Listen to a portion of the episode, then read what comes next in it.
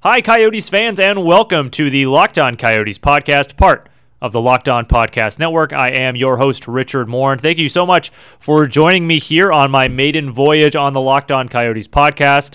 Uh, I am going to be taking over this podcast here. We're going to be bringing you guys this uh, this show daily, Monday through Friday, uh, as or as close to it as we can get here. Uh, basically, bringing you guys your daily commute uh, of Coyotes coverage and your daily deliverance of basically everything you could ever want to know, uh, all of your commentary expertise, and of course, interviews with players, coaches, and front office personnel as well. As I said, I am Richard Morin. Uh, some of you may already know me. I am the Coyotes beat writer for the Arizona Republic uh, at AZ Central Sports, part of the USA Today network. Uh, that is still my main gig, so uh, you can always find my content over there, sports.azcentral.com. But this is something a little bit different we're going to be bringing you guys guys. Uh, going to be bringing you this podcast daily to talk all things Coyotes with you guys and, and sort of keep you guys abreast to everything that's going on. And and uh, well, I, really, what I want to do is, is, talk about what you guys want to talk about. I want it to be, um, I want most episodes to be sort of an open forum. I want you guys to, to let me know what's on your mind and, and let me know uh, what we can what we can talk about, what you want to hear discussed.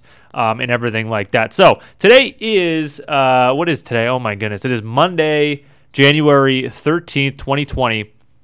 Uh, the Coyotes lost 4 3 to the Pittsburgh Penguins on Sunday at Gila River Arena. A game the Coyotes probably should have won. They had a, a 3 2 lead after uh, Niklas Hjalmarsson, in his return to the lineup, found Derek Stepan in front of Tristan Jarry, uh, and uh, Stepan was able to put one past him for the go ahead goal, but Brandon Tanev uh, put the Penguins uh, back in the game. It was three to three, uh, and n- neither team scored in overtime. It was a very lengthy shootout that the Penguins ultimately won, uh, and the Penguins picking up a four-three win, picking up both points in that game. And it's still a big point for the Coyotes. The Penguins are a very, very good team. They're certainly a surging team, and the Coyotes now have three games left uh, before the lengthy All Star break. And all three of those games are big. The San Jose game, they play the San Jose Sharks tomorrow uh, on Tuesday at Gila River Arena. That'll be a pretty big game, but really it's the two games that come after that, and it's the road trip. The Coyotes will be facing the Vancouver Canucks for the first time this season, and then they will be playing the Edmonton Oilers. And right now, only two points separate the top five teams in the Pacific Division. That is more than half of the Pacific Division. So more than an eighth of the NHL. And two points are separating the top five teams uh, in the standings in that division. So it is a very, very close race. I think it's going to be uh, a very fun uh, couple of months to um, to be following the Coyotes and to be following the NHL and the Pacific Division uh, race. So uh, the Coyotes have some big games coming up. They're they're certainly going to need to uh, going to need to uh, step it up a little bit. And I think the power play has, has gone a little bit cold. And we're going to get to all of those things um, a- eventually in the show. I'm kind of jumping around here just to start to give you sort of an idea of, of, of where the Coyotes are uh, at this point in the season and and uh, and, and some of the things that, that they're going to do. I think jumping in and, and kind of hosting this podcast mid season is going to is going to be a, little tricky. I want to kind of bring you guys up to speed. A, a sort of if you haven't been following the Coyotes, uh, I want I want to bring those those people up to speed as to maybe what they might have missed so far in the Coyote season. So obviously the highlight of the season, Coyotes trading for uh, superstar winger Taylor Hall early in December. I know that's what the last episode of this podcast focused on with the previous host. So uh, it's basically everything after that is what I'm going to be getting to. I think Taylor Hall has been very, very good since joining the Coyotes. He has certainly found a home on that top line alongside Conor Garland and Christian Dvorak. That line has been very, very good. I thought Taylor Hall was phenomenal on Sunday against the Penguins. I thought Conor Garland was also very good. Uh, somehow still leading this team in goals with 15 on the season. It just he is such an interesting case because when he came in last December, I don't think anybody was expecting really anything more than than Conor Garland just being a depth piece to this team, and he has just shown time and time again he is so much more than that. And and Rick Tocchet has finally rewarded him with those top line minutes, and and Conor Garland has absolutely flourished uh, with that opportunity. So I think that has gone a long way, and I also think it's really helped Taylor Hall. Uh, you know, giving giving Taylor a, a goal scorer or uh, at the least uh, a player in Conor Garland who just likes to find creative ways to go to the net, likes to find creative ways to score goals and, and put the puck on the goaltender, and that's what Conor does. Uh, and not that Taylor Hall doesn't shoot; he certainly he certainly has shown he has a, a, phenomenal shot. But but Taylor is an elite playmaker. He is so creative, and I think that's what you've seen uh, so far this season. Is those two have worked in tandem together. And then Christian Dvorak, I think, with uh, his faceoff skills and and and really solid 200 foot play has has really just allowed the two of those guys to um, you know kind of go back and forth. And I think it allows Taylor to be as creative as possible because Christian has been so solid in the defensive end. I think the one thing for me is I, I, feel like I'm still waiting for the Coyotes to go on a big run here. Uh, it's been a little surprising that they haven't, especially you know it's like uh, it sort of felt like they were about to after the the the Flyers game uh, when was that? The Flyers game on January 4th. They, they had won four in a row at that point, and it sort of felt like when you saw Arizona putting up all those all those goals to to end that homestand that okay this is the run. This is going to be the coyotes run. This is where they're going to really cement themselves as playoff contenders. And it just really didn't happen for them. And, and i think what what it really was was Antti Raanta goes down with injury. Now you're without Darcy Kuemper you're without Antti Raanta and you've won four straight. You go on the road and uh, three really tough teams on the road in Florida, Tampa Bay, and Carolina. You win one of those games in Florida. I thought Adin Hill had a really nice game, but then it was Tampa and Carolina where uh, it just was not able to, to replicate that success. And uh, the loss of both Raanta and Kuemper, I think, is really looming large right now. Thought Adin Hill had a pretty good game on Sunday uh, against the Penguins, but at the end of the day, he wasn't great either. The the Patric Hornqvist goal was certainly a goal that he wants back. I know it was on the power play, and I think I, I got a tweet last night. I'm gonna pull it up so I can show you guys this tweet. I just I just feel like it's it, this is just not the play. This is just not the opinion you should be having. So, my tweet from last night uh, Hill made some big saves, but let's not forget that Hornqvist goal. He hasn't been perfect. To which someone responded to me, It's not Hill's fault they were shorthanded. Well, obviously not, but just because your team is shorthanded, that doesn't mean you can just let in every shot that you can make. And I tweeted back, you still have to make routine saves when the when the team is shorthanded, and that was a routine save. But in all due respect, I think Adin Hill played a pretty good game. He made some really big saves when the Coyotes needed it. He was very good in the shootout, uh, very good in the third period. But I think even after the game, we were in the the Coyotes locker room after uh, Sunday's game, and and I think it was um, Derek Stepan who told us that Adin Hill came in during the second intermission and said, "Hey guys, my bad on the second goal," which was incidentally the Hornqvist goal. So certainly a goal that Adin wants back. I didn't think he was perfect uh, on Sunday, but he made some big saves as well. Uh, Darcy Kuemper, by the way, is has been ruled out by Coyotes head coach Rick Tocchet to return before the All Star break. So these next three games will certainly be without Kuemper. Antti Raanta right now we're being told is day to day with that lower body injury. Rick Tocchet did confirm that in the game in Carolina, he did not suffer a separate lower body injury. He just re-aggravated or uh, was feeling the effects of that initial lower body injury that he was diagnosed with after that Philadelphia Flyers game. So a little bit of, uh, of housekeeping for you guys in the injury department. Speaking of which, Niklas Hjalmarsson, of course, returned to the lineup on Sunday. I thought he was fantastic. Uh, both ends of the ice. a very nice uh, anecdote last night, and, and if his pass to Derek Stepan had stayed as the uh, as the game winning goal, man, that would just have been a, a storybook script um, and oh man, that would have been just fantastic. We would have loved that, but uh, unfortunately, uh, for us writers uh, trying to come up with with the great stories, it it wasn't meant to be. The hockey gods did not have it in their plan. So, uh, but still, Niklas Hjalmarsson had a great game, and he was really funny with us with us after the game. And uh, he, there was a couple of really really long shifts that he had to take. He, he took one shift that was two minutes and twenty nine seconds, and for a guy who hadn't played in 39 uh, and uh, in, in 43 games. Uh, Nick got a, a bit existential with us after the game. Here was uh, here was what Nick had to say about that. We sit by it in there, and Steph was in a good spot, so we, we put it back in the net there. You mentioned the long shifts you had to play. You remember that one in particular where it, did, it almost felt like you were on a conditioning stint there. yeah, that was uh, the toughest shift I've had in a long time, to be honest. I went to a dark place there for a couple of seconds. Find the light in the end there. So uh, yeah, that was uh, that was the longest shift in a long time from.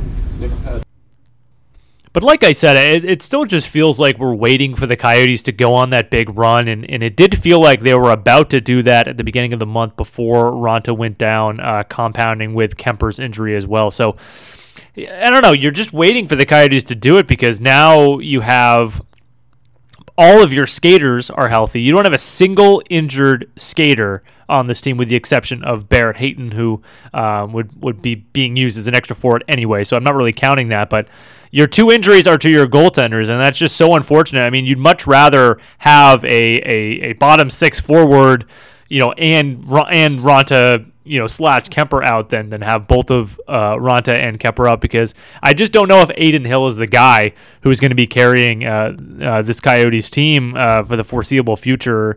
Uh, Kuemper, I think, will probably be ready as we get out of the All Star break. I would imagine that Kuemper will be uh, returning back to game action, and I just sort of feel like it's impossible to try and figure out what exactly is the issue with Raanta and how long is Raanta going to be out? I just it's it's impossible to speculate because of this guy's history. You just I mean the jury is out. Who knows? I mean this guy just can't catch a break and and I understand people are going to call him injury prone. They're going to call him made of glass and trust me, I, I I understand why you guys are saying those things, but these players don't want to be injured. Antti Raanta doesn't want to be sitting in the locker room not playing games. I could tell you from experience, Antti Raanta wears the result of games harder than any other player I've ever been around. After a bad loss in which, you know, he was part of the reason the, they lost, you'll walk into the Coyotes locker room and Raanta will be despondent with his head in his hands, just catatonic after a game like that. And after a win or a shutout perhaps, Antti Raanta is jumping for joy. He is running around. He's all smiles, and I mean, he's one of the most expansive quotes on the teams. I mean, you you can't shut this guy up during an interview. He just he just goes on and on and on, and, and, and we love it. He gives us tons of great of, of great quotes. So uh, he is uh, he is just one of those guys after the games who really wears wins and losses, and uh, guys like that aren't guys who just sit out because you know they have a, a you know a sore thumb or you know their you know their ankle is is a little sore. Like Antti Raanta is sitting out because he literally can't play.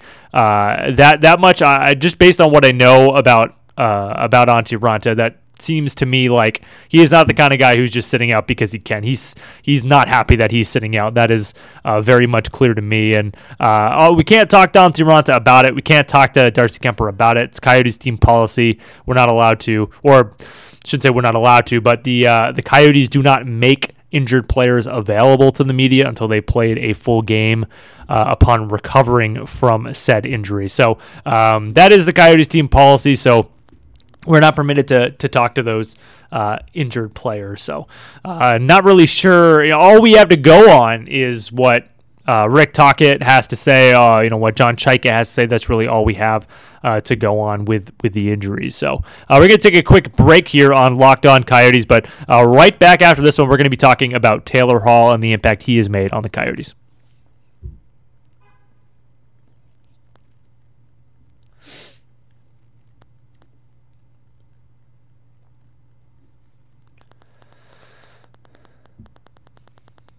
So Taylor Hall. Taylor Hall is really an Arizona Coyotes player. It feels so strange still to say that. We're uh, I think we're a little more than a month removed from that from that trade, and it still just feels so strange to have a guy like Taylor Hall uh, in the Coyotes lineup. Unfortunately, it hasn't translated, uh, t- you know, in, in terms of uh, consistent offense. Coyotes had a three game stretch uh, during that winning streak that I mentioned. They had a little stretch there. They, I think they scored 15 goals in three games. That is a nice stretch of offense.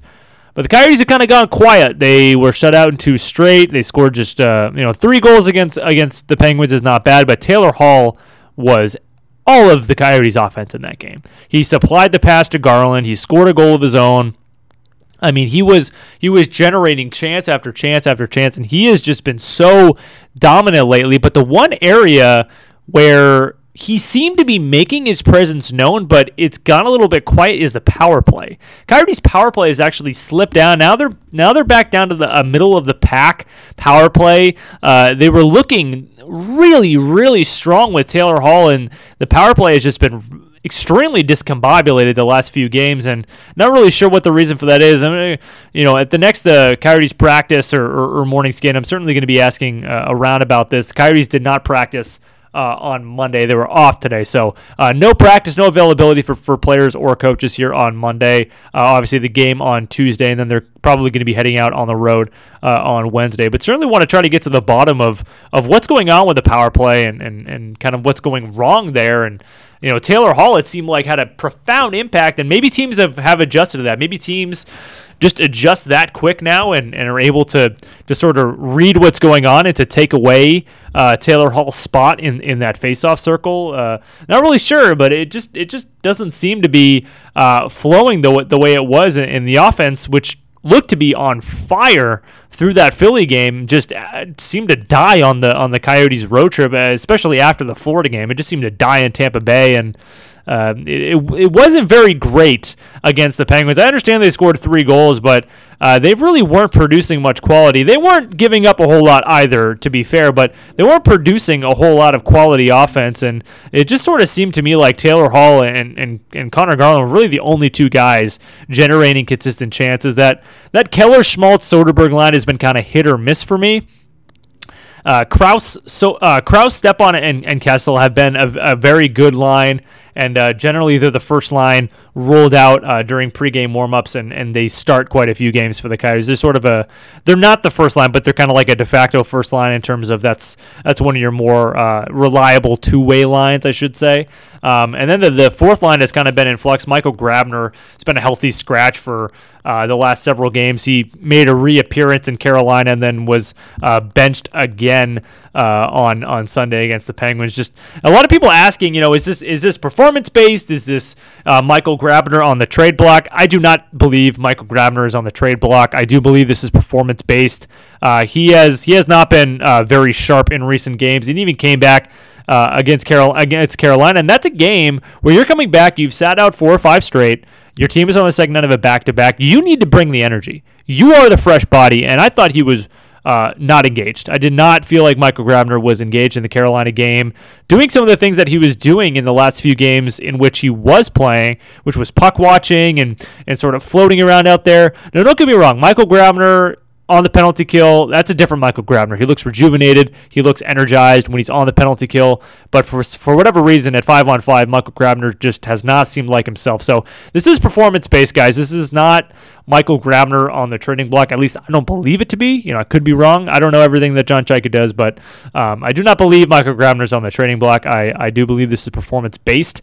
But that fourth line is has been in flux a little bit between Vinny Hinostroza, Brad Richardson, uh, Christian uh, Fischer, and of course Michael Grabner. Just haven't seen a lot of consistency out of that group. Uh, you know, Brad Richardson, I know has, has been pretty disappointed in his offensive year, and uh, Vinny Hinostroza has been hit or miss on on a lot of nights, as well as uh, Christian Fischer, who's been in and out of the lineup. So they, I think the guys need to find a little bit of consistency out of that out of that group, and I don't know, you just can't have Taylor Hall and uh, and and Conor Garland generating all of your offense on a given night. You need you need to find some other stuff and, and maybe a, a team like the Sharks who struggles defensively and that struggles in net, maybe that's a team that can kind of get the Coyotes rolling. I mean, it was only the other night where the Coyotes had all four forward lines score an even strength goal. They had all 12 forwards register a point, and I just haven't seen that team. I haven't seen that offense since that game, and I don't know if it was just Antti going down, if if maybe that takes the wind out of your sails, or or I think what's more likely is it makes the team overcompensate a little bit defensively, and maybe they're not creating enough on offense. They're spending uh, a little bit too much of their effort protecting their uh, you know inexperienced goaltender and, and trying to play tight, and and you have to respect that. I don't think that's that's necessarily a a a bad idea or or a uh, you know I think that's prudent. You know I don't I don't think that's that's necessarily the wrong way to go, but I think what you're seeing in the last few games from the Coyotes is just an inability to, to generate much. And I just haven't seen a whole lot of center lane drive. I haven't seen a whole lot of, you know, second and third chances. A lot of the shots are coming from the perimeter lately, and you know uh, what I was seeing when when the Coyotes were were rolling offensively was guys were just going right to the net. Guys were were generating. They were going back and forth, and they were doing what they needed to do to get dirty and score goals. And it just sort of seems like lately the Coyotes' offense has been a little bit too much on the perimeter, and you know I think Rick Tocchet uh, sort of hinted at that after the game when when we spoke to him, and he said, you know, we got to get a guy down the middle. We got to get a guy coming in. You have to get dirty, and you know, when you're not scoring goals, it's what you have to do. And look, I understand the Coyotes scored three goals uh, last night, and and you know, three goals is nothing to scoff at, especially against you know Tristan Jarry the way he's been playing. But the way they were generating was was not great. And then that Taylor Hall's goal, you know, it's a heads up play. You see Tristan Jarry stood up in his net and. Uh, you know, you see the five hole and, and, Taylor slips it in there. That's a heads up play by Taylor Hall, but it's a puck that if if Jarry was playing the position correctly and, and, and if he had closed his five hole, yeah, that shot was not going in. It's not like Taylor roofed it over him. And you know, the Conor Garland goal is an, a nice goal. That's a put back. And uh, but again, the Conor Garland goal and the Derek Stepan goal were both blown coverages by the Penguins, so they were not bad goals on Jarry. Jarry only had only allowed you know one bad goal, and then the other two I thought were more more products of of the Penguins defense losing a little bit of focus than I thought it was a product of the Coyotes offense. So, uh, like I said, the Coyotes get the Sharks tomorrow. That could be a game that might get them rolling a little bit offensively, and and and you know, by goodness, they're going to need it when they head up to Vancouver and Edmonton, two teams who can put a ton of points on you, and uh, and two teams who are right behind you, nipping at your heels in the Pacific Division, and you want to go into the All Star break with enough momentum that you you want to hold the fort here because you want to come out of the All Star break with a healthy Kuemper and possibly a healthy Raanta and say, okay, we held the fort. You know, we're tied for first place, or we're in first place, or we're in second place still.